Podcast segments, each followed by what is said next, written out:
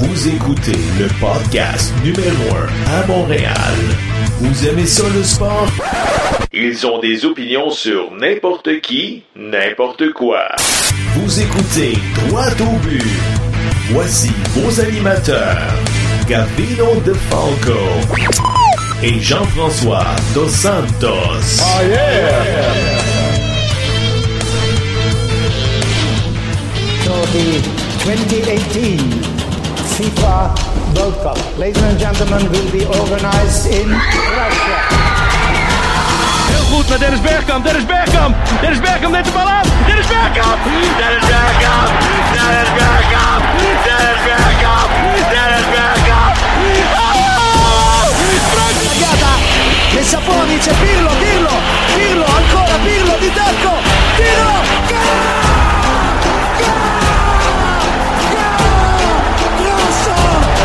Zidane, laisse-le, Zidane. Je vous avais dit, il y avait le corner qui venait, il y a eu deux corners, et c'est le doublé de Zinedine Zidane, juste avant la mi-temps, l'équipe de France mène 2.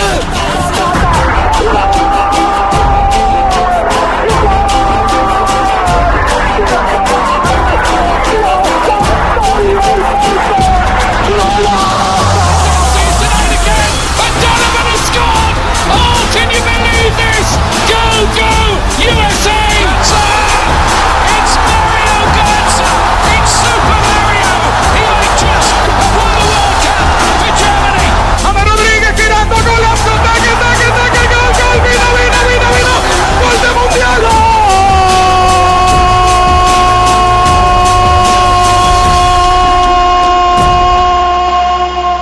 Mercredi 13 juin, bienvenue au podcast Droit au but. Mon nom est Gabino De Falco et je suis accompagné de mon bon ami Jean-François Dos Santos. Jeff, comment ça va? Ça va super bien, merci et toi? Oui, ça va super bien. Écoute, qu'est-ce qui a marqué ton attention cette semaine dans le monde du sport? C'était le grand week-end de la F1. Ah oui, c'est vrai, il faisait beau. Oh, à part ça, pas grand-chose. Ben, il y avait du beau monde, des belles voitures, puis j'avais mal dormi la nuit de samedi à dimanche, fait que je me suis installé dans mon divan. J'ai mis ça sur la télé, puis j'ai super bien dormi. Après 3 tours, tu t'es endormi devant la télé. Non, le départ t'as même pas fait. Non, c'est vrai, hein? Sérieusement. Même dans quel monde qu'ils vivent la Formule 1? On dirait que c'est encore l'histoire de 3 écuries et les autres. Ah, mais ça, c'est toujours comme ça. Moi, là, ce que je trouve désolant, c'est que ça devrait justement être, exemple, t'arrives, puis tu dis ça, c'est le Grand Prix Ferrari, tout le monde court avec des Ferrari, le prochain, ça sera le Grand Prix Williams, tout le monde va courir avec des Williams. Très bon point. Puis là, tu vas te dire, là, ça, c'est le meilleur conducteur, c'est pilote, ici, ouais. C'est ça. Très bon point. Il y a trop d'argent impliqué. Dans le fond, ouais. Tu sais, t'as des écuries qui ont les modèles de l'année d'avant, des autres écuries, ça fait aucun sens. Ben, absolument. On parlait de l'Impact de Montréal qui a encore subi une autre défaite 2-0 face à Dallas. C'est quoi, là, la reprise vidéo? Ah. On fait une erreur, après ça, on s'excuse le lendemain, hey, by the way. Mais non, on fait pas d'erreur. On appelle le jeu. Il y a eu hors-jeu. On l'appelle sur le terrain. On prend la bonne décision. On veut être sûr, on décide d'aller à la reprise vidéo. Bravo à l'arbitre. Bravo. Revient 2 secondes après. Et puis là... On accorde le but à Dallas. On accorde le but, on dit non, il n'y avait pas d'hors-jeu. Je comprends pas. Puis, tu le vois clairement. Moi, j'aimerais ça comprendre, c'est quoi qui se passe, là? Le bonhomme, à reprise vidéo, si tu sais pas tes règlements, là, ben, il y a un problème. Est-ce qu'il va être suspendu? Il va être congédié? Il faut qu'il y ait des répercussions. Ouais. Là, c'est 1. 2, il a le temps de réviser ses règlements ou d'appeler quelqu'un. Call a friend, comme on dit. Ah, ben oui, voyons donc, tu peux pas faire une erreur comme ça. Et la MLS s'excuse 2 jours après. Ah ouais, by the way, on a pris la mauvaise décision, il n'y avait pas un but. Je m'excuse, là, mais un match de 1-0 ou de 0-0, tu joues pas pareil, là. Mais non, ça change absolument tout. Ça change absolument tout. Puis bon, là, c'est sûr que l'Impact n'est pas dans une course au championnat, mais mettons qu'on raterait les séries par 1 point, là. Tu sais, ça serait quand même majeur, en tout cas. Écoute, on parlait de recrutement la semaine dernière avec l'Impact de Montréal. Je te donne juste des exemples de recrutement. En 2012, l'Impact a repêché Andrew Wenger au 1er rang. Oui. Au 16e rang disponible, il y avait Dom Dwyer. C'est sûr, c'est toujours plus facile après quand tu regardes qu'est-ce que les gars y ont fait, etc. Mais quand même, il y a un travail qui doit être fait à ce niveau-là parce que tu regardes au cours des années, ben oui. Puis il y a des bons joueurs comme des excellents joueurs qui sont sortis 1er overall, comme on dit, pour faire une comparaison avec la Ligue nationale de hockey. Là, si je te nomme Kyle Lauren, Andre Blake qui est considéré le meilleur gardien de la MLS, Jake Harrison qui est maintenant en Angleterre. Écoute, c'est tous des joueurs qui sont sortis 1er overall. et qui c'est des joueurs établis dans la MLS ou qui ont été établis dans la MLS. Absolument. Donc comme on dit, j'ai pas peur de tanker. Faut tanker cette année. Non, mais faut tanker, mais faut aussi savoir ce qu'on fait. Tu sais, t'arrives, tu regardes exemple, tu prends exemple sur l'Impact justement au dernier repêchage, on a fait quoi avec nos choix? On les a échangés. On les a vendus. On les a vendus, c'est vrai. Mais il faut dire que notre premier choix cette année, il joue. C'est Ken Krolicki. Notre premier choix, c'est un choix de troisième ronde? Un choix de troisième ronde, oui. En tout cas, hey, parle-moi pas sur Ken Krolicki. Ah, toi non plus. Parle-moi pas. Écoute, on parlait de la Coupe du Monde qui commence cette semaine. As-tu sorti ton drapeau portugais là, sur ton balcon, là? Non seulement mon drapeau est sorti, le salon est décoré, okay. Tout est prêt, les sardines sont achetées. Peux-tu nous donner ton adresse? Non, sérieusement, fait que t'es prêt, écoute. En fait, je peux juste te donner mon quartier. Je vais juste te donner mon quartier. T'as pas besoin de l'adresse parce que quand je vais les mettre sur le barbecue, ça va. Tu vas savoir c'est où je reste. Écoute, 1 mois de soccer non-stop. Ta femme est-tu au courant? Hier, c'est notre anniversaire de mariage. OK. On en a profité un petit peu, pas beaucoup, parce que je travaillais le soir, mais bon. Es-tu au courant qu'elle va être la veuve de Coupe du Monde pendant 1 mois? Ouais. Parce que tu vas regarder les matchs, tu vas regarder... C'est sûr, je les regarde toutes, je les analyse, je les regarde des fois, puis je les re-regarde. Ça va être intéressant. Écoute, ta prédiction en terminant, là. Ben écoute, groupe par groupe ou... Non, tu veux? Je veux juste... Vois-tu une surprise hein, en première ronde, peut-être? Ben c'est sûr qu'il y a des groupes où je vais aller voir des... Moi, le groupe qui me fait peur, c'est le groupe du Portugal. J'ai vraiment peur. Avec l'Espagne, le Maroc... Avec l'Espagne. Fait que tu sais, Portugal, l'Espagne...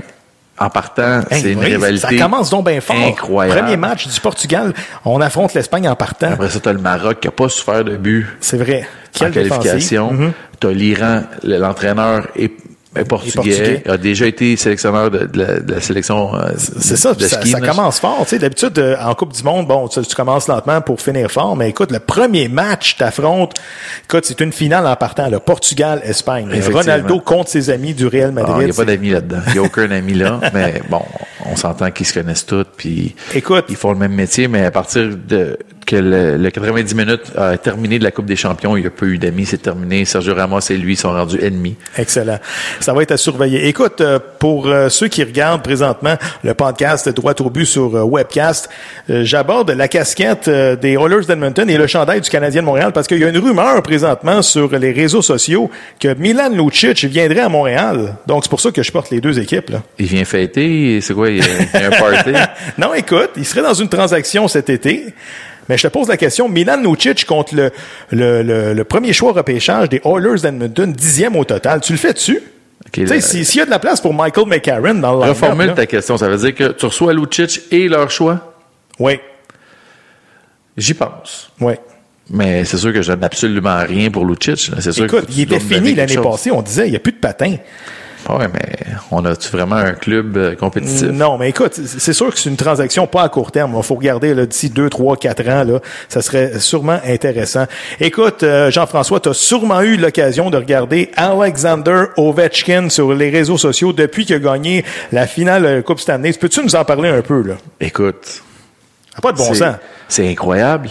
Le gars, il est passionné, puis tu vois qu'il est heureux, là. Il vit l'extase. Mm-hmm. Il amène la coupe partout où ce qu'il va. Il est sur le party. Il est sur le party à côté. Puis tu sais quoi, on a un extrait lorsque Ovechkin chante We Are the Champions. On écoute.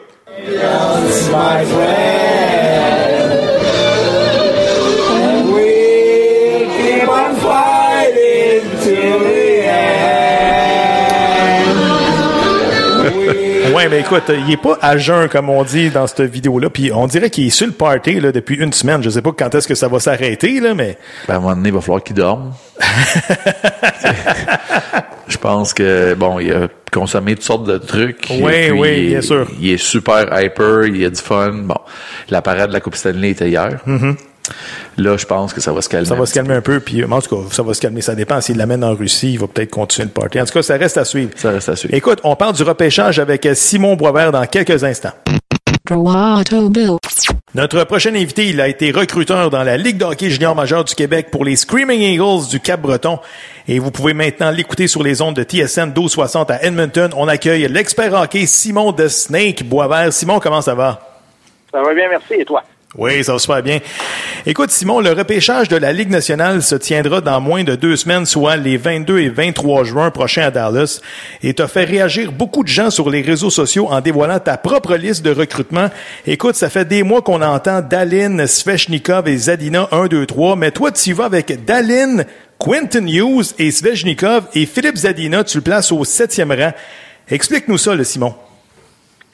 Ben, tout d'abord, la raison pour laquelle j'ai Hughes au 2e rang devant Svechnikov, c'est parce que j'accorde plus de valeur à un défenseur de franchise potentiel qu'un ailier de franchise potentiel. Mm-hmm. Alors, ça n'enlève rien à Svechnikov. Je le vois comme un marqueur certainement de 35-40 buts. Mais pour moi, Quinn Hughes, c'est un gars qui peut jouer un 20-22 minutes par match. C'est un gars qui sort la rondelle de la zone, qui patine comme une fusée et qui est capable de bien alimenter les alliés, le joueur de centre, parce que c'est un gars qui se débarrasse jamais de la rondelle pour rien. Tant qu'il n'a pas trouvé le bon jeu à faire, il garde la rondelle. Alors, c'est pour ça que je l'ai mis en avant. Puis je pense que toute équipe là qui aspire au championnat doit avoir un défenseur de ce calibre-là. Pour ce qui est de Zadina, c'est rien contre lui. C'est juste que je trouve qu'il y a beaucoup de bons joueurs au début du repêchage. Zadina, c'est un gars qui a un bon talent de marqueur, mais je trouve que il n'est pas toujours impliqué à 100% dans le jeu. Alors, c'est ce qui fait que pour moi, c'est pas nécessairement un gars que je choisirais au 3e rang. Okay. Il y a également le fait qu'il est un peu plus vieux que certains autres joueurs. Il y a un an d'expérience de plus. Alors ça aussi, ça rentre en ligne de compte dans mes évaluations. Écoute-moi, ma question, là, c'est la suivante. Hughes, pourquoi Hughes, exemple, avant Bouchard ou Dobson, quand tu regardes le physique, Hughes, il est tout petit, tandis que les autres sont beaucoup plus grands, beaucoup plus imposants? Ben, on a vu là par les dernières années que on est à une époque où ça n'a plus vraiment d'importance. Sam Girard, que je considère moins bon que Hughes, a eu une très bonne saison au Colorado cette année à 19 ans. Alors, imagine qu'est-ce que Hughes peut faire, d'après moi. Pour ce qui est de Bouchard et Dobson, pour moi, c'est un joueur qui va être probablement un défenseur top 4, mais je le vois pas comme un joueur étoile. Encore là, c'est un autre qui avait un an d'expérience de plus. C'était sa 3e saison junior.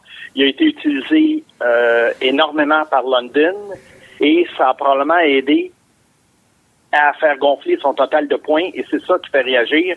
Quand les gens voient un gars de 87 points, ils se disent comment ça se fait que tu l'as pas classé plus haut. Mm-hmm. C'est pas un gars qui a un coup de patin formidable. Je pense que dans la Ligue nationale, c'est un joueur qui va être honnête, qui va faire un bon travail. Je le vois pas comme un joueur dominant. Et pour ce qui est de Dobson, c'est à peu près la même chose, mais je préfère Dobson à Bouchard. Il a un bon physique, un bon coup de patin. Mais encore là, pour moi, c'est un défenseur top 4, mais pas un joueur qui a le potentiel d'être aussi dominant que Quinn Hughes. Simon, mettons que tu t'appelles Marc Bergevin demain matin, là. C'est quoi ton plan de match, sachant que tu repêches au 3e rang total, tu as 4 choix de repêchage en 2e ronde et en plus, tu as évité d'utiliser le mot reconstruction l'année passée, là. Donc, tu es condamné à gagner cette année. On fait quoi, Simon? Condamné à gagner cette année, je pense que c'est pas vraiment possible. Alors, à ce moment-là, il faut demeurer patient. Et puis, il faut garder le cap. Et le cap, ça serait de repêcher Quinn Hughes 3e. Et ensuite, en 2e ronde, d'aller chercher les joueurs les plus talentueux disponibles. Puis espérer qu'il y en ait 1 ou 2 qui éventuellement deviennent des gars qui ont une longue carrière dans la Ligue nationale. Parce qu'il faut pas s'attendre à ce que les 4 deviennent nécessairement des joueurs réguliers pendant 10 ans. Mais si le Canadien va en chercher 2 et idéalement 3, là, ils sont en voiture. C'est quoi le secret d'un repêchage? Est-ce qu'il faut y aller avec nos besoins immédiats ou faut y aller avec le meilleur joueur disponible? Toujours meilleur joueur disponible. Parce que les besoins immédiats vont... Les besoins vont changer, premièrement, au fil des ans. Si tu regardes les alignements des équipes il y a 5-6 ans, tu regardes les alignements aujourd'hui, c'est très différent. Et ensuite de ça, en repêchant les joueurs à 18 ans, c'est très, très rare, à moins là, de s'appeler Connor McDavid, qu'un joueur va combler un besoin immédiat. Ça va prendre 2-3 ans avant qu'un joueur puisse avoir un certain impact. Moi, Quinn Hughes, s'il se retrouve à Montréal ou ailleurs cette année et qu'il joue dans la Ligue nationale, je pense que ça va être une année d'adaptation. Donc, on ne peut pas s'attendre à un impact avant probablement, je dirais, 2 ans, peut-être 3. Écoute, on entend souvent parler du joueur de centre finlandais, là, Kotkaniemi. Penses-tu qu'il va jouer dans la Ligue nationale dès la saison prochaine? Je pense que physiquement, il est mûr pour le faire, mais ça m'étonnerait bien gros qu'on le fasse jouer dès l'an prochain. Moi, je pense qu'il a besoin d'une autre année dans une ligue de calibre inférieur. Sauf que moi, au lieu de le laisser en Finlande, je l'amènerais dans la Ligue américaine, un peu comme les Maple Leafs de Toronto ont fait avec le défenseur Liljegren. Je l'amènerais dans la Ligue américaine pour lui donner une année pour s'adapter à la grandeur de la patinoire, au style de jeu, parce que c'est vraiment une autre chose. Hein. Les ligues en Europe, en Suède, en Finlande, en Russie, la patinoire est plus grande, il y a moins de contacts. Honnêtement, des joueurs comme ça qui sont très talentueux, qui ont un bon physique, moi, je les amènerais tout de suite dans la Ligue américaine. Et ensuite, peut-être qu'à 19 ans, maximum à 20, ils sont prêts pour jouer là, chez les pros. Simon Boisvert, c'est quoi ton évaluation du recruteur-chef du Canadien Trevor Timmins jusqu'à maintenant? Ben, Trevor Timmins, hein, ça fait 15 ans qu'il est là. Alors, c'est sûr qu'au début, ça a bien été les premières années, hein, jusqu'en 2007. Mais depuis ce temps-là, bon, écoute, faut se le dire, ça fait dur. C'est sûr qu'il y a eu des choix qui ont été échangés. Il y a eu beaucoup de choix de deuxième ronde qui ont été échangés. Donc, ça enlève des munitions.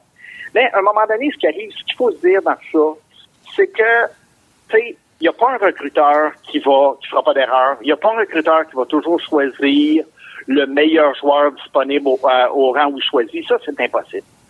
Cependant, il y a 31 équipes dans la Ligue. Et souvent, les gens disent, « Ah, ben Trevor Timmins, si on le compare à la moyenne, il n'est pas si pire que ça. » Oui, mais il y a 31 équipes, et pour gagner la Coupe Stanley, ça prend vraiment un concours de circonstances incroyables maintenant. Et à ce moment-là, je pense que ça te prend une performance du recruteur-chef qui est vraiment hors pair. Et pour moi, Timmins, il n'est pas hors pair.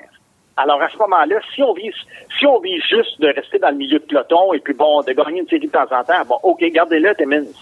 Mais si vous voulez vraiment que les Canadiens s'en aillent au prochain niveau, ben c'est là, d'après moi, où il devrait y avoir un changement pour essayer de trouver quelqu'un qui a un meilleur œil, qui pourrait amener le Canadien, comme je te dis, à un autre niveau. Qu'est-ce que tu penses des nouvelles acquisitions du Canadien, soit Joël Bouchard et Dominique Ducharme, Simon? Écoute, moi, je suis pas dans la chambre des joueurs, alors c'est difficile à dire. C'est sûr que c'est des gars qui ont connu beaucoup de succès. Bouchard, j'ai remarqué que dans la Ligue junior majeure du Québec, il y avait le don de faire performer des alignements qui étaient peut-être pas sur papier les meilleurs de la Ligue au départ. Alors, souvent, on regardait l'alignement de Boisbriand au mois de septembre, puis on se disait, ben, ça, c'est une équipe qui va finir au milieu de peloton, ou peut-être... Et là, on se rendait compte que Boisbriand, année après année, avait une bonne performance. Alors, ça m'a l'air d'un gars qui est capable de faire surperformer une certaine catégorie de joueurs. Est-ce que, rendu dans la Ligue américaine, ou peut-être éventuellement dans la Ligue nationale, c'est un genre de stratégie de coaching qui va marcher? Ça, on ne le sait pas, on va avoir la réponse. Pour ce qui est de Ducharme, oui. Écoute, c'est un gars qui a bien mené sa barque à Halifax, à Drummondville. Enfin, on verra qu'est-ce que ça va donner. On verra quelle influence il peut avoir sur le personnel d'entraîneur de l'équipe. Mais comme je t'ai dit, les entraîneurs, c'est très, très difficile à juger parce que ils sont un peu à la merci du personnel qu'ils ont, d'une certaine manière. Et en même temps, ben, en n'étant pas dans la chambre, on voit pas les tactiques, on voit pas comment ils traitent les joueurs. Alors, de l'extérieur, c'est un petit peu plus difficile à juger. Écoute, Simon Boisvert, j'ai une question là, qui me brûle les lèvres. Tu as eu la chance de voir à l'œuvre Jonathan Drouin dans le junior. Jonathan Drouin, un centre ou un ailier dans la Ligue nationale? Ah, pour moi, c'est un ailier. Moi, je l'ai vu dans le midget 3A énormément. Du temps qu'il jouait pour les Lions du Lac-Saint-Louis, avec dans la même équipe qu'Anthony Duclair et Mike Madison. Alors, c'est très rare qu'une équipe, si on peut dire, de quartier, va avoir trois joueurs de la Ligue nationale qui jouent en même temps. Alors, c'était vraiment un délice là, d'aller voir jouer cette équipe-là. Et je me souviens qu'à l'époque, moi, je voyais Drouin aller, et pour moi, dans ma tête, c'était un ailier. Et ça n'a jamais été d'autre chose qu'un ailier. Intéressant. En tant que dépisteur, là, quand tu arrives à l'aréna, as-tu des points spécifiques auxquels tu veux regarder ou tu regardes son jeu en général? Il y a toujours des choses qui nous frappent. Hein. Le coup de patin, le sens du jeu, l'implication du joueur. Ça, je dirais que c'est probablement les principaux éléments. Puis après ça, ben là, c'est sûr qu'on peut observer d'autres choses. C'est un peu le comportement sur la glace. On regarde aussi comment le gars se débrouille contre les très bonnes équipes. On regarde aussi comment le gars joue lorsque le pointage est serré ou qui est plus serré. C'est un joueur dont l'équipe perd 7 à 1 et puis qui continue à donner son 100%, ben, c'est des choses qu'on remarque. Mais c'est sûr qu'à la base, c'est le talent que tu vas chercher. Mm-hmm. Puis à partir du moment où tu as vu des joueurs talentueux, ben là, tu commences à décortiquer leur jeu davantage. De toute façon, on va avoir la chance de s'en parler parce que, écoute, le repêchage, c'est dans 2 semaines. Et écoute, je t'invite, Simon, peut-être en studio là, pour venir commenter un peu les choix de la première ronde là, dans 2 semaines. Est-ce que tu es d'accord? Ben, on verra, là. Faudrait s'en parler. Excellent. Avec Simon Boisvert, ancien recruteur de la Ligue de hockey junior majeur du Québec. Un gros merci, puis on se reparle bientôt. Salut. Merci beaucoup. Pour nous joindre, visitez la page Facebook Droite au but ou bien sur Twitter, podcast Droite au but. Nous attendons vos suggestions et commentaires. Et comme dirait la mascotte des Canadiens, youpi, j'ai tu hâte que le baseball revienne.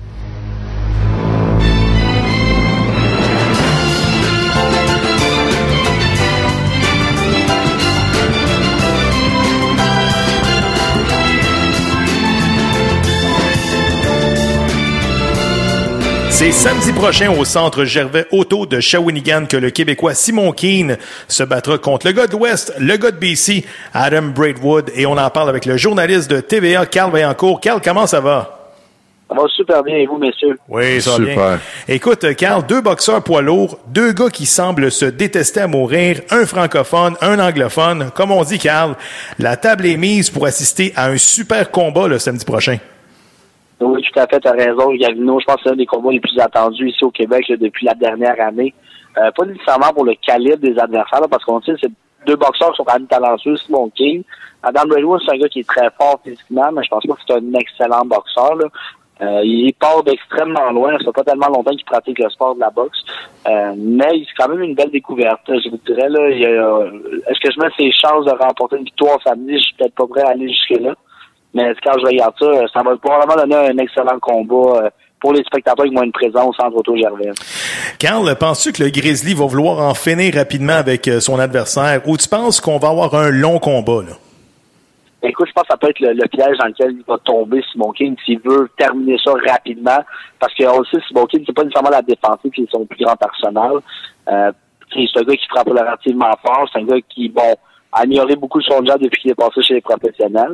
Mais s'il veut absolument terminer le combat dans les 2 ou 3 premiers rounds, il pourrait se faire surprendre. On ne se le cachera pas parce que Adam Braidwood n'a absolument rien à perdre dans ce combat-là. Puis je pense que c'est ce qui va faire en sorte qu'il va probablement espérer que Simon Keane sorte de son plan de match. Puis on sait que Simon Keane, parfois, lorsqu'il y a de l'animosité, lorsque les boxeurs, on l'a vu là avec son dernier boxeur, là, celui que tout le monde critiquait étant donné le Esparza qui est un petit peu bedonnant, il est sorti un peu de son plan de match à quelques occasions. Il répondait, son adversaire lui envoyait tentait de le déstabiliser, de le niaiser un peu avec ses mains, il faisait signe de venir le frapper. Mais ça, c'est le genre d'erreur dans lequel il peut tomber dans ce combat-là. Puis Braidwood, c'est quand même un gros bonhomme. T'sais, il a quand même une solide frappe. C'est pas un excellent boxeur, mais dans ces poids-là, un seul coup de poing peut souvent sceller l'issue d'un combat. T'as-tu dit qu'Esparza... il y a un petit peu, un petit surplus de poids. J'ai l'air d'un poids plume à côté de lui, là. Ouais, c'est ça. Le gars, il était vraiment overweight. Poli, GF, tout ça, OK, parfait. Ouais, ben, écoute, Braidwood, là, c'est toute une pièce d'homme, là. C'est un joueur de football avant d'être un boxeur. Oui, okay. La boxe a transformé sa vie. Il avait justement un passé, dans la drogue, l'alcool. Ouais. Il se tenait avec des mauvaises influences. Puis moi, j'ai aimé son commentaire où ce qu'il a dit... Je suis choyé de me battre avec des gants parce que dans mon passé là, c'est des gars armés qui venaient me voir puis te le quitte. Fait que tu sais, le gars il a rien à perdre puis le gars il est transformé, je le trouve sympathique. Honnêtement, je le regarde aller là, puis il est le fun. Il, tu sais, tu regardes dans l'entrevue etc. Il est le fun à écouter. Oui, la campagne de séduction est vraiment réussie. Oh, réussie. J'ai quasiment envie qu'il gagne. Ouais. Ton commentaire là-dessus, Carl? Je pense que ça rejoint beaucoup de Québécois. Il y a beaucoup de Québécois, même. Simon King, c'est un Québécois, puis on s'identifie peut-être plus à lui. Mais moi, je suis de quelques-uns de mes amis proches là, qui suivent quand même bien le monde de la boxe. Il est très apprécié, Adam Braidwood. Là. Oui, il a un passé sombre. Oui, il a eu un passé difficile, mais je pense qu'il s'est vraiment repris en main. Puis c'est ce qui fait en sorte que peut-être, là, comme tu dis, la campagne de séduction auprès des Québécois, ben, fonctionne en ce moment. Là. Tout à fait. Écoute, en terminant, on peut dire que Alex Ovechkin savoure sa Coupe Stanley. Je sais pas si tu as vu ça sur les réseaux sociaux, mais Ovi est sur le party depuis une semaine. Écoute, Carl, je te fais écouter une petite, un petit clip. On écoute.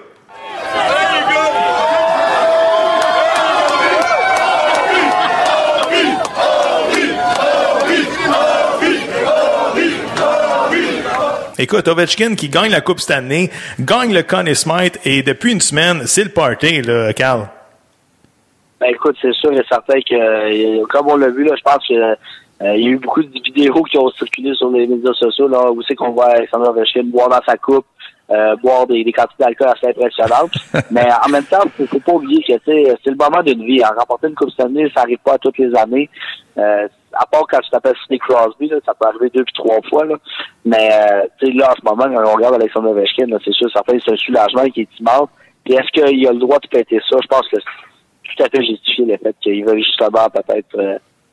oui, on le reconnaît, là, puis on l'a souvent dit lorsqu'il était plus jeune que c'était peut-être ce manque de sérieux-là qui coûtait la Coupe Stanley aux Capitals de Washington. Mais il a été exemplaire sur la patinoire.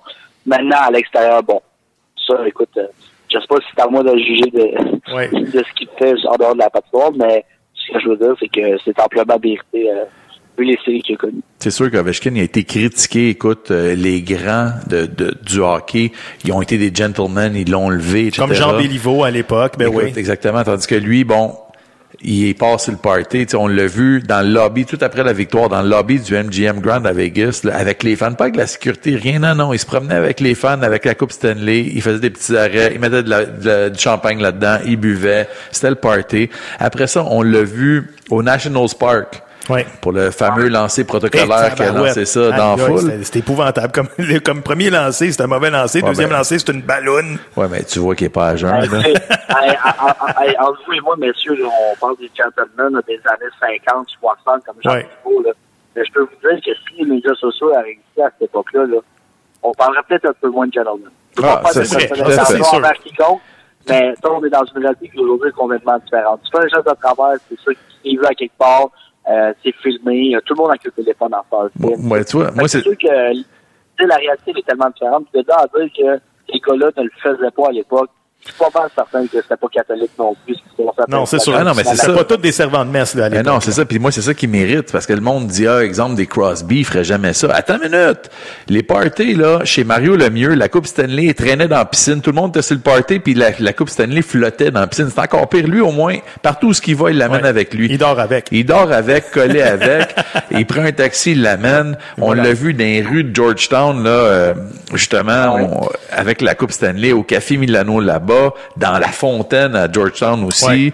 On l'a vu faire du body surfing. Il buvait dans la coupe. Ah ouais, donc. Mais c'est ça. Est-ce que c'est trop? En tout cas. Mais c'est pas trop. Au moins, il la lâche pas.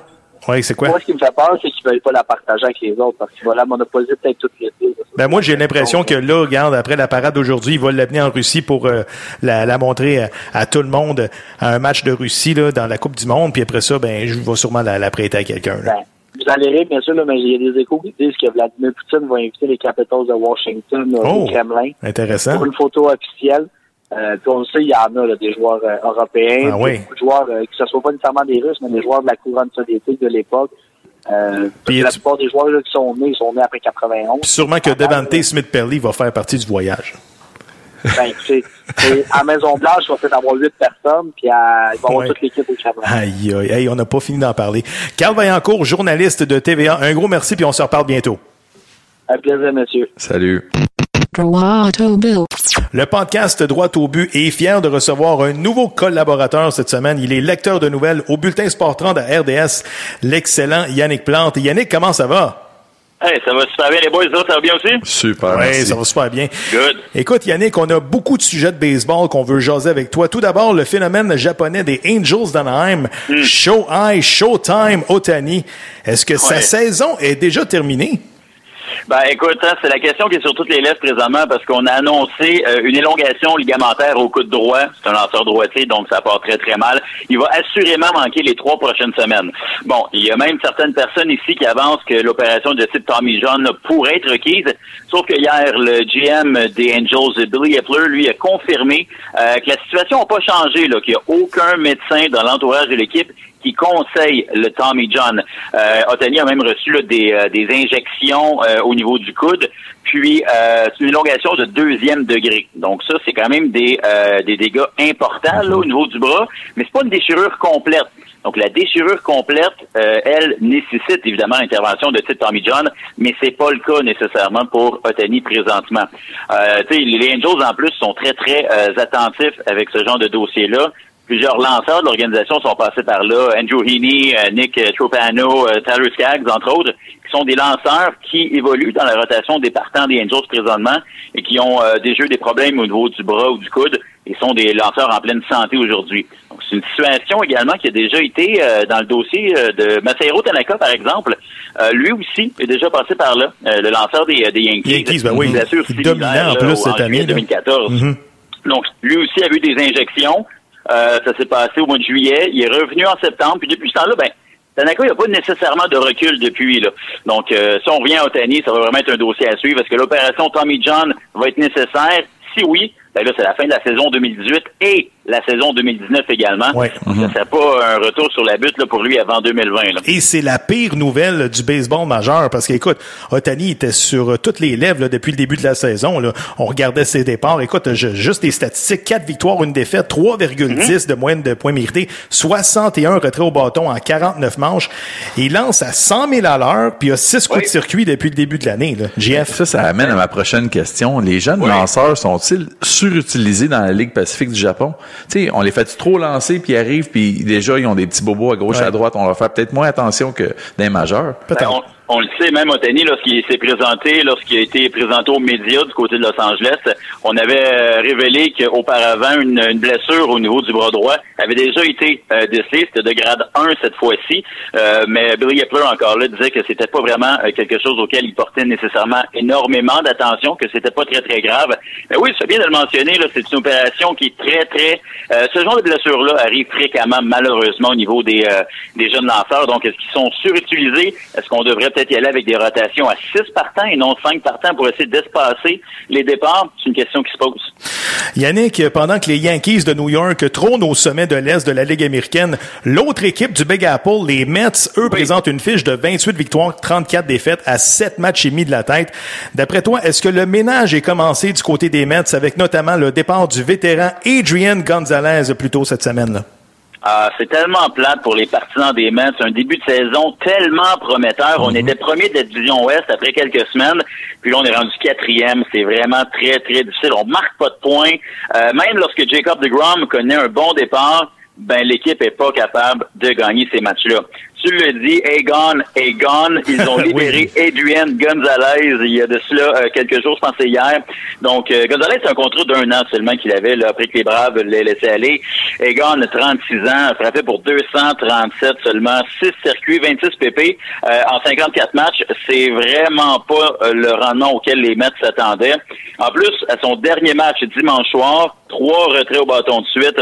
Donc, c'est ce que j'appelle pas nécessairement partir sur une bonne note. Hein, non. Pas vraiment. Et en plus, du côté des Mets, il y a un jeune qui s'appelle Dominique Smith qui a été rappelé pour prendre sa place au premier but et c'est lui qui est vraiment l'avenir du côté des Mets. Lui et Ahmed Rosario à l'arrêt court sont vraiment les deux jeunes visages de cette organisation-là qui pourraient redonner le sourire aux partisans des Mets au cours des prochaines années. Yannick, une autre équipe qui en arrache, c'est les pauvres Orioles de Baltimore avec leur reluisante fiche de 19 victoires et 45 défaites à 24 matchs et demi de la tête. Écoute, ils jouent pour 297 depuis le début de la saison, mais les Orioles comptent dans leur rang le meilleur joueur de troisième but dans le baseball majeur, soit Manny Machado. Et par le fait même, écoute, devient joueur autonome à la fin de la saison. Yannick, Machado va être échangé, là. Ouais, puis tu l'as dit, hein, Manny Machado, c'est un gars qui joue au troisième coussin dans les années passées, mais il est tellement bon qu'il peut également jouer à l'arrêt-court et qui a demandé aux Orioles cette saison de jouer à l'arrêt-court. Écoute, c'est un joueur exceptionnel, Manny Machado. Ce qui est intéressant pour lui, c'est qu'il va être agent libre au cours de la prochaine saison morte. Il va être clairement l'agent libre le plus convoité de l'hiver prochain. Et en plus, tu l'as dit, Baltimore s'en va nulle part. Donc, Dan Duquette, le GM des Orioles, a mentionné là, que les offres qu'il reçoit dernièrement sont très intéressantes en raison des performances de Machado, moyenne de 312, 18 circuits, 50 PP. Donc, il y a plusieurs équipes intéressées à faire son acquisition.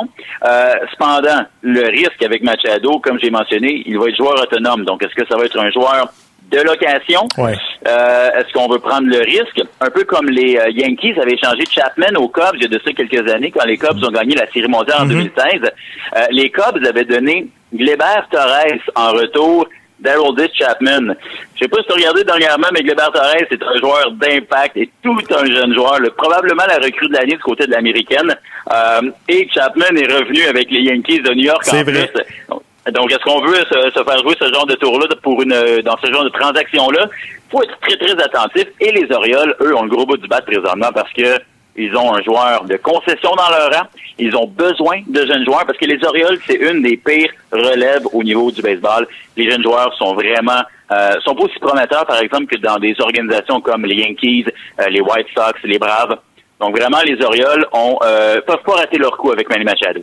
Écoute, le GM des Orioles, justement, est sorti publiquement puis il a dit qu'il y a plus d'offres maintenant qu'il y en a eu pendant la saison morte. Il a testé le marché pendant la saison morte puis qu'il n'y avait pas vraiment d'intéressés. Tandis que là, il y aurait huit équipes intéressées à ses services, incluant les Mets. Hein? Oui, exactement. Il y a quelques équipes, là, les Phillies, les Cards, les Braves, les Dodgers, les Mets aussi, tu as bien le mentionner. Donc, présentement, le marché est intéressant pour Duquette. Il peut se permettre de magasiner un peu et d'aller maximiser l'offre qu'il va recevoir en retour de Manny Machado parce que c'est un joueur d'impact, un candidat au titre de joueur le plus utile dans une équipe qui peut aspirer aux grands honneurs, ça, il n'y a aucun doute. Mais comme je mentionnais, il ne faut vraiment pas que Duquette rate son coup. Il doit absolument aller chercher des bons jeunes joueurs, que ce soit des joueurs de position ou des lanceurs. Les Orioles ont plusieurs gros trous à combler. Je faisais le match des Orioles hier, justement, puis ça a été une autre performance lamentable. Ça s'est terminé 2-0. Malgré une performance incroyable de Dylan Bundy, 8 manches lancées, une dizaine de rétro-bâtons, les Orioles n'ont pas été en mesure de marquer des points. Donc, ils doivent vraiment penser aux années futures. Et un gars comme Manny Machado pourrait permettre à cette organisation-là d'aller chercher des bons jeunes joueurs pour l'avenir. Yannick, il nous reste à peu près 30 secondes. Là. Les Blue Jays de Toronto, écoute, bon, c'est 5-6 matchs en bas de 500 depuis le début de la saison. Acheteurs ou vendeurs d'ici le 31 juillet? Les Blue Jays n'ont pas le choix, dans mon livre à moi, d'être des vendeurs, puisqu'ils font partie d'une division très, très relevée avec les Yankees et les Red Sox, qui sont parmi les deux, trois meilleures équipes du baseball majeur présentement. Ça va être excessivement difficile pour Toronto de remonter la pente. Ils doivent penser aux années à venir. Hein? On a des gars comme Vladimir Guerrero Jr., Bichette, Biggio. On a de très, très bons jeunes joueurs présentement dans les filiales. Et on doit penser à l'avenir du côté des Jays. Ça sera pas l'année prochaine, mais 2 ou 3 ans, lorsque ces jeunes-là vont réussir à monter ensemble au niveau professionnel, au niveau de la MLB, et qu'ils vont avoir une bonne chimie entre eux. C'est là que les Jays vont être dangereux. Donc, cette année, on continue à aller renflouer notre banque de jeunes espoirs. On a des gars comme Jay Happ, par exemple, Josh Donaldson, des bons vétérans, bien établis, pourrait intéresser des organisations qui sont dans la course aux séries.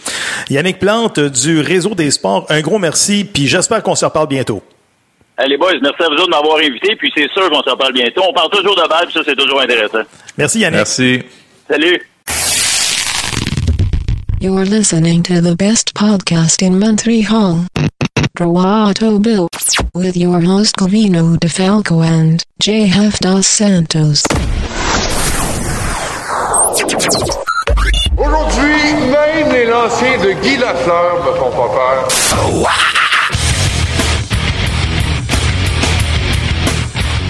C'est jeudi de cette semaine que s'amorcera la 21e Coupe du monde de soccer en Russie. Et pour nous en parler, on va rejoindre le journaliste de Radio-Canada et également, vous pouvez l'entendre parfois sur les ondes du 91.9 Sport, Romain Chouet est avec nous. Romain, comment ça va?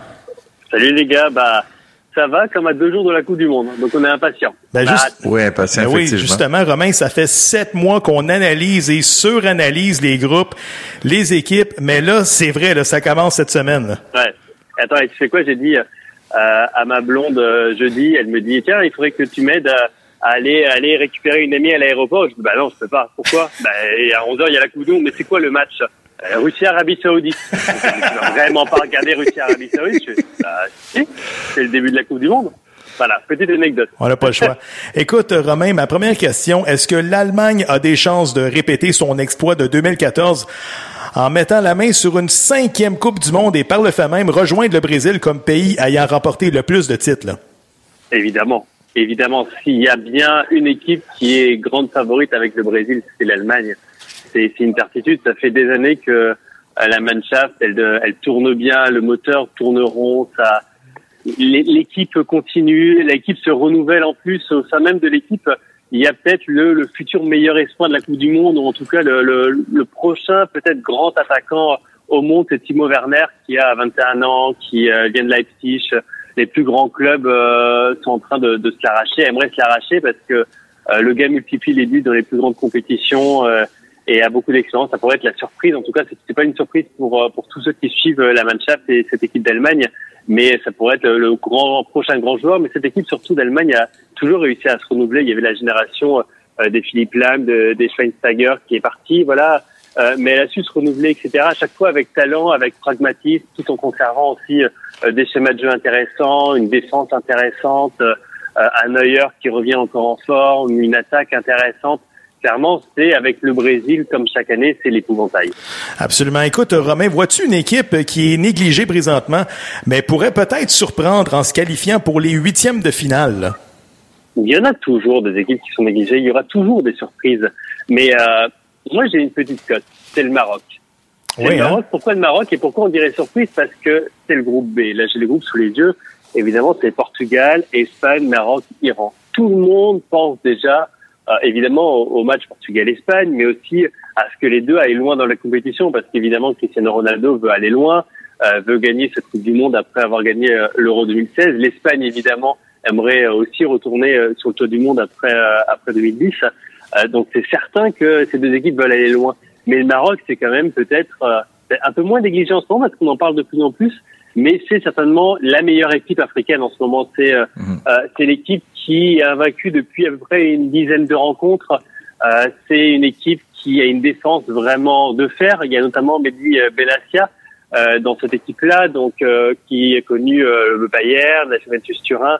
Donc c'est vraiment une équipe qui pourrait concrètement vraiment créer la surprise. Et quand tu as, par exemple, un premier match qui est Maroc-Iran, quand tu prends un peu le scénario des matchs dans la Coupe du Monde, c'est un match pour le Maroc, par exemple, pour se mettre en confiance, pour gagner les premières rencontres. Tu sais, le moment où tu as la pression, où tu dis, il faut dénouer un petit peu tout ça, il faut y aller tranquillement. Donc là, ça pourrait être éventuellement une victoire du Maroc. Et derrière, quand tu as le Portugal et l'Espagne, qui est le premier match de poule entre les deux équipes, inévitablement, tu auras une des deux équipes qui aurait une pression monstre sur le deuxième match. Parce que soit il y aura un match nul, donc les deux équipes seront reléguées peut-être derrière le Maroc, si évidemment le Maroc gagne le premier match, mais peut-être même une équipe aura perdu, donc une autre équipe aura gagné, et devra rattraper le Maroc. Et c'est là où ça va être extrêmement intéressant de voir si effectivement le Maroc est au niveau auquel tend le Maroc, parce qu'on le voit dans les matchs de préparation, le Maroc est vraiment prêt pour cette Coupe du Monde.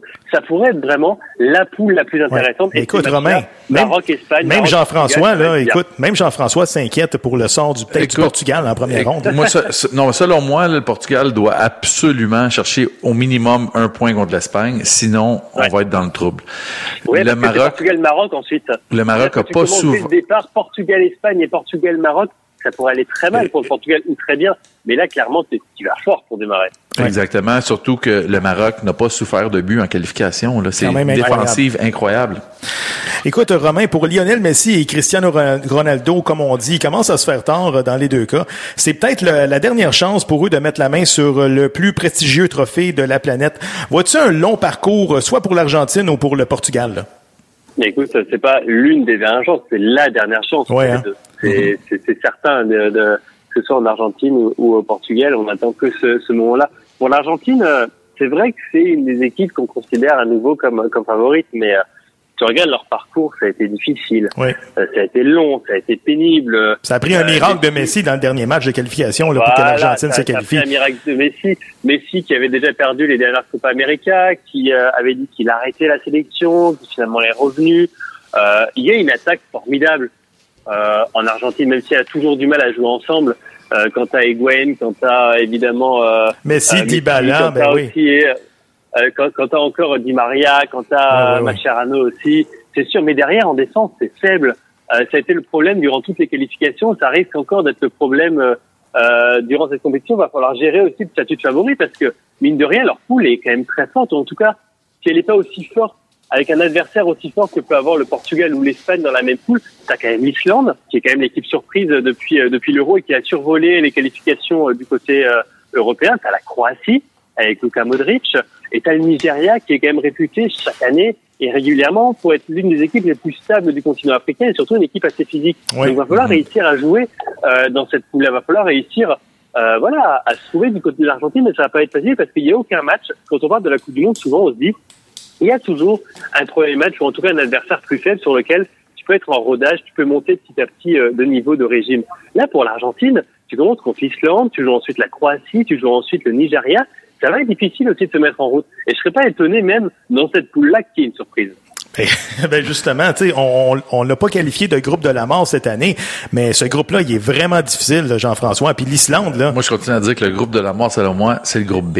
Ouais. Avec l'Espagne, le Portugal. Puis, tu sais, le monde voit pas, mais l'Iran, exemple, avec Carlos Queiroz comme entraîneur, c'est un Portugais. Il a déjà été le sélectionneur de la sélection portugaise. Il connaît la sélection et les joueurs comme la paume de sa main. Ça va être intéressant. Écoute, Romain, pour ton pays natal, la France, on peut dire que le tournoi commence seulement le 30 juin parce qu'ils sont, je crois, déjà qualifiés pour les huitièmes de finale en évoluant dans un groupe très facile avec l'Australie, le Pérou et le Danemark. Penses-tu que attends, oui. Super facile, mais la FIFA a encore fait un dernier calcul récemment, le dernier classement FIFA. Alors évidemment, le classement FIFA, il veut pas dire grand-chose parce que tu gagnes des points sur le nombre de matchs de qualification que tu fais, plus le match a d'importance, plus tu gagnes des points. Par exemple, la Russie a été reléguée énormément, comme la France avant l'Euro 2007, parce que tu n'as plus de match officiel, puisque tu es déjà qualifié d'office. Donc, évidemment, tu perds des points. Mais le groupe le plus homogène, et c'est presque une surprise pour tout le monde, mais le groupe le plus homogène, c'est le groupe de l'équipe de France, parce que la France est, je crois, 7e nation mondiale. Le Danemark est, je crois, 11e. Le Pérou est pas loin. L'Australie est un peu plus loin, dans la 20e place. Mais faut en prendre, faut en laisser, là, quand même.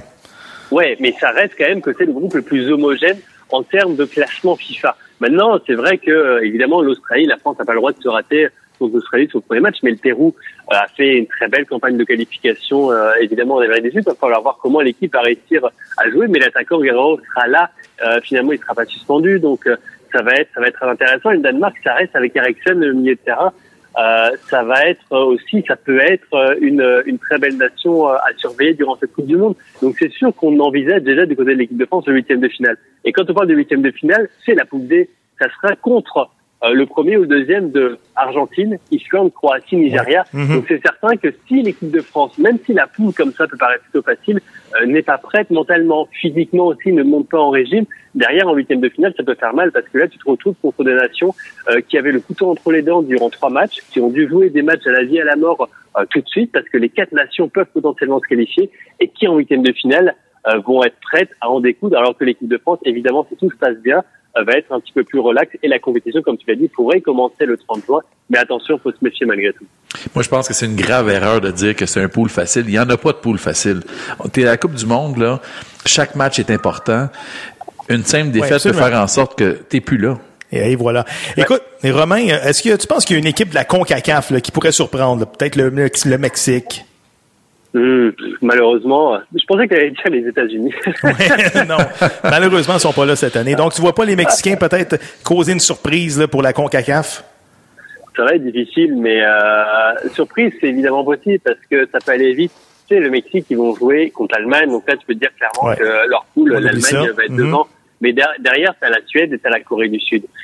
Ça reste des adversaires potentiellement qui sont à la portée du Mexique, même si la Suède a fait une très belle campagne de qualification sans Zlatan Ibrahimovic. Ils ont réussi à trouver un jeu collectif et c'est là-dessus où le retour d'Ibrahimovic, quand on en parlait, faisait peur du côté de la Suède parce qu'on disait on a réussi à trouver un groupe qui a battu l'Italie notamment lors des barrages.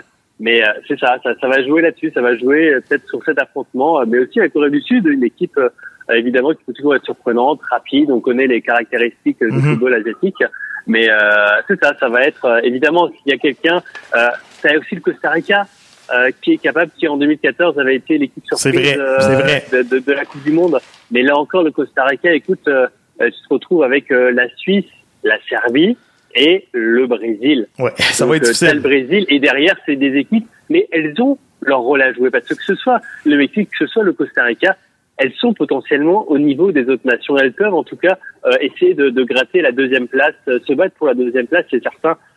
Et ensuite, tu le sais très bien, si tu gagnes, si tu passes ce tour-là, alors, en huitième de finale, c'est des matchs à la vie, à la mort. C'est sûr, un match, tout est possible. Sur un match, tout est possible. C'est comme ça que le Costa Rica était passé et avait failli se qualifier aussi encore plus loin et éliminer le Brésil de mémoire en 2014. Ça s'est terminé, je crois, au tir au but. Donc, on ne sait jamais sur un match, Romain. Tout peut se passer. Écoute, il y a deux... Surtout qu'on se retrouve avec des équipes aussi, excuse-moi de te couper, mais où tu as parfois...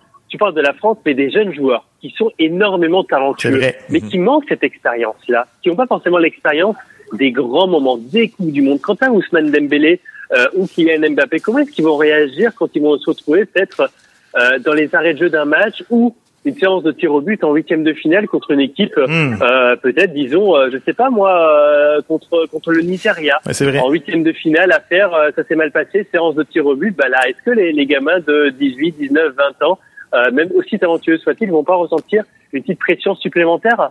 Très bon point. Parce que c'est la Coupe du Monde, c'est ça aussi qu'il faut garder en mémoire. Et c'est pour ça que les nations avec des joueurs peut-être plus expérimentés peuvent aussi avoir cette stabilité dans les grands moments avec les émotions, parce que les émotions à gérer lors d'une Coupe du Monde, ça joue aussi. Souviens-toi, Thiago Silva, lors de la Coupe du Monde en 2014 avec le Brésil, ça lui a été longtemps reproché. Il y a eu des larmes, il y a eu des pleurs. C'était le problème du Brésil en 2014. Maintenant, cette équipe-là aura plus d'expérience, par exemple le Brésil. Et peut-être qu'elle sera plus stable émotionnellement. Et c'est pour ça que le Brésil peut être beaucoup plus dangereux en 2018. Ouais, cuisante défaite de 7-1 contre l'Allemagne en demi-finale. Ouais. Vas-y, Jean-François. Pour revenir sur le Costa Rica, justement, ils vont être pris au sérieux, chose qui n'était pas vraiment faite la dernière fois quand ils ont gagné le groupe avec l'Italie, l'Angleterre, l'Uruguay. Écoute, c'était incroyable. Impensable. Un peu comme l'Islande cette année, je pense qu'ils vont être pris au sérieux. Écoute, Romain, il y a deux matchs à retenir, deux dates, là. Le 15 juin, Portugal-Espagne et surtout le 28 juin, pour moi, Belgique-Angleterre. Ouais, je suis bien d'accord, mais parce que ce sont des matchs absolument, évidemment, c'est génial parce que ce sont des belles affiches, mais ce sont des matchs déterminants sur ces deux matchs pour le classement et pour la qualification. Pour le Portugal-Espagne, évidemment, c'est le premier match, ça va donner le ton, et surtout, ça peut reléguer une équipe à devoir rattraper, que ce soit le Maroc ou l'Iran, parce qu'il y a la pression du résultat, et sur Belgique-Angleterre, mais surtout... tu peux avoir très bien une des deux équipes parce que ce ne sera pas le premier match, ce sera le dernier match de poule pour les deux équipes. Il peut y avoir une des deux équipes qui va faire un faux pas. Imaginons contre la Tunisie, imaginons peut-être même contre le Panama, même si ça paraît très surprenant. Mais l'Angleterre, par exemple, pourrait très bien être accrochée contre la Tunisie. Et là, tu te retrouves à devoir jouer ta qualification contre la Belgique. Et là, ça pourrait être délicat. Vraiment intéressant. D'un autre côté, une équipe peut être déjà qualifiée puis décider de... Il est allé avec son équipe B. Oui, intéressant. Écoute, c'est pour ça que tu le sais jamais. Mais en même temps, l'équipe B, généralement, on appelle ça les coiffeurs, tu sais, ceux qui jouent pas et qui vont jouer le dernier match. Mais ce qu'ils ont envie de faire, ces coiffeurs-là, c'est de montrer aux sélectionneurs qu'ils peuvent avoir leur place. Donc, imaginons, tu mets un attaquant réserve. Peut-être que Lukaku jouera pas à ce moment-là, que ce sera un autre, etc. Ou peut-être que Hazard aura eu un mauvais début de compétition, donc il voudra insister pour jouer. Imaginons que la Belgique soit qualifiée, hein, dans le meilleur des mondes pour la Belgique. Hazard a mal joué, etc. Le sélectionneur dit tiens, je vais quand même le remettre en confiance pour le dernier match. Et ben là, il aura envie de prouver. Alors l'Angleterre va jouer sa qualification, mais à côté, tu auras peut-être la Belgique qui est déjà qualifiée, qui aura l'esprit libéré avec d'autres joueurs qui auront envie de prouver aux sélectionneurs qui peuvent être que Martinez peut leur faire confiance pour le huitième de finale. Et c'est là où c'est dangereux pour une autre équipe de se dire l'équipe est déjà qualifiée, elle va faire jouer ses coiffeurs, ses remplaçants, ça va être plus facile. Faux. Ça peut être toujours beaucoup plus délicat. Écoute, Romain, il nous reste à peu près une minute, là. En 30 secondes, est-ce que Mohamed Salah sera de l'Égypte cette année? Non, il sera à la Coupe du Monde, c'est sûr. Est-ce qu'il sera au premier match de l'Égypte? C'est le grand mystère et toute l'Égypte prie pour ça. Mais c'est sûr que s'il est en santé, s'il arrive à être fort, l'Égypte sera plus forte et pourra rivaliser pour être pas souillé d'or. Parce que s'il manque le premier match, l'Égypte ne va pas aller très loin. Mais Salah, c'est une des choses qui font aimer la compétition, qui font aimer la Coupe du Monde, c'est de voir des joueurs de toutes les équipes qui sont passionnantes, qui sont belles à avoir joué, et des joueurs comme Salah sont des beaux joueurs esthétiques à avoir joué et qu'on aime dans le foot. Donc on veut le voir jouer. Excellent. C'est vrai surtout que oui, vas-y. Tu regardes l'Égypte sans Salah, c'est que ça serait similaire à la Pologne sans Lewandowski. Là, oui, c'est vrai. Oui, mais tout passe par ces gars-là. Aussi l'Arabie Saoudite et l'Uruguay, c'est-à-dire que tu as toutes tes chances de passer, mais il faut Salah. Absolument. Il y a tellement des belles équipes. On n'a même pas parlé du Brésil, de l'Uruguay, de l'Angleterre, en tout cas, parce qu'il ne reste plus de temps.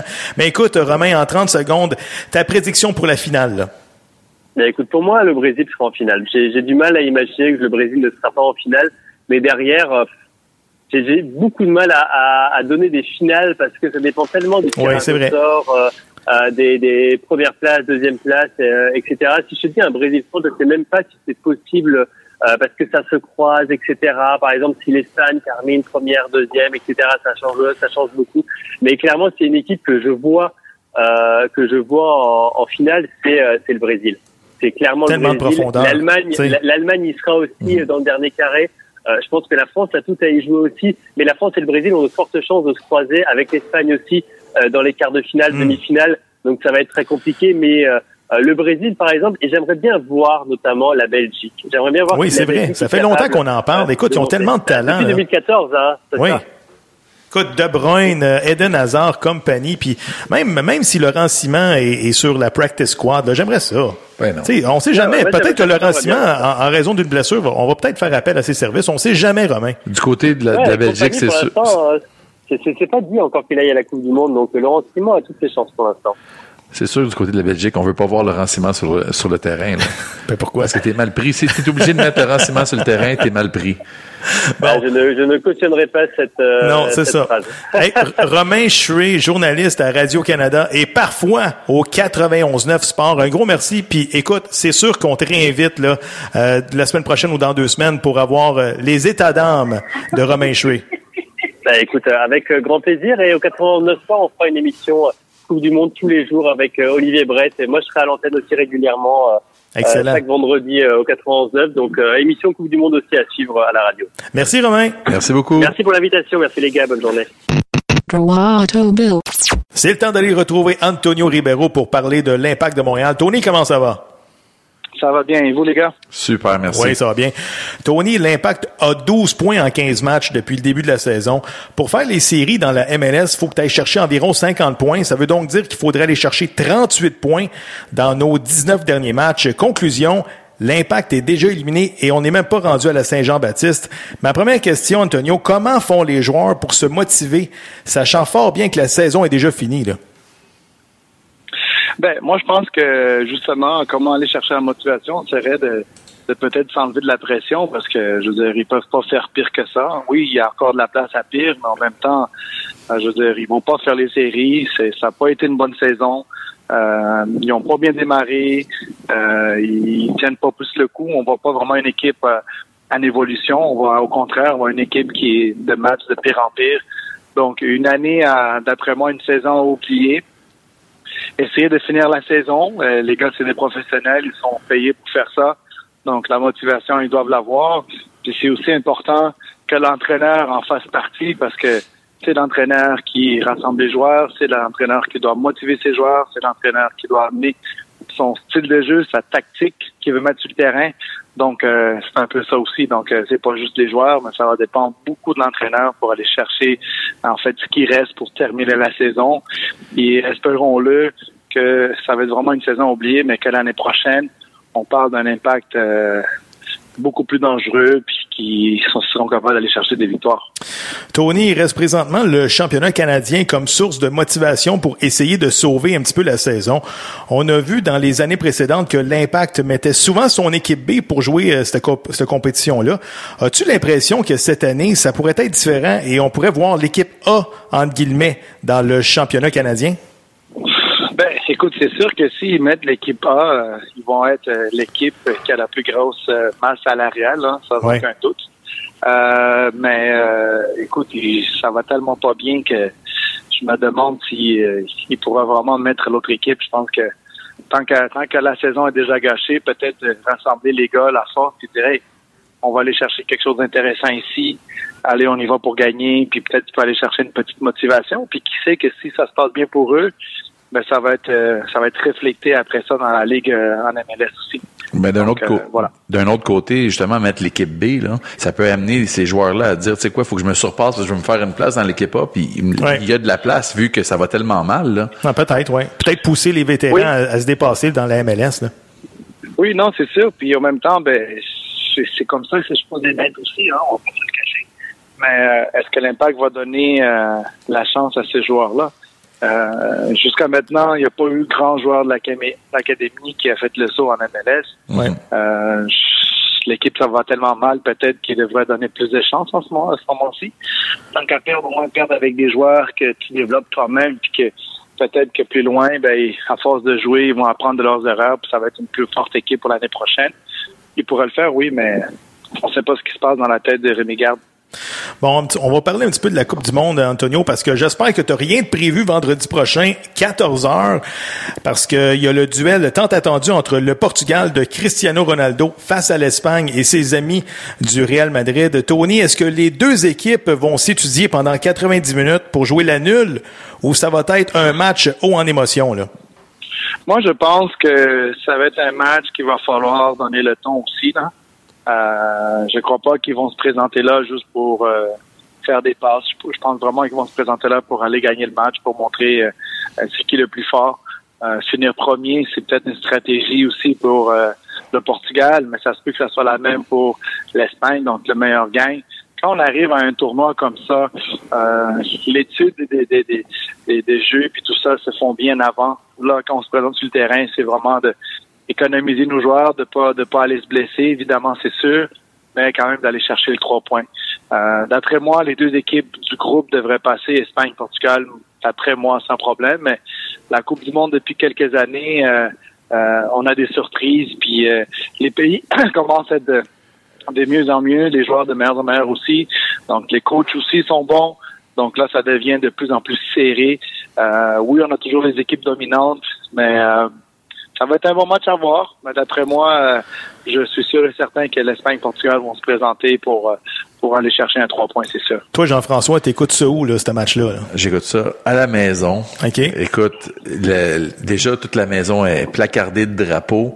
J'ai préparé les sardines. En fait, j'ai déjà acheté les sardines. Je vais les décongeler, les préparer. On va faire ça sur le barbecue. OK, ouais. Tout le quartier va le savoir. Écoute, ça se passe chez moi. Puis bienvenue à tous les compatriotes. Moi, je vais l'écouter chez toi aussi, en passant. Ben, ça dessertait, c'est ça, je m'en vais chez vous. T'es le bienvenu.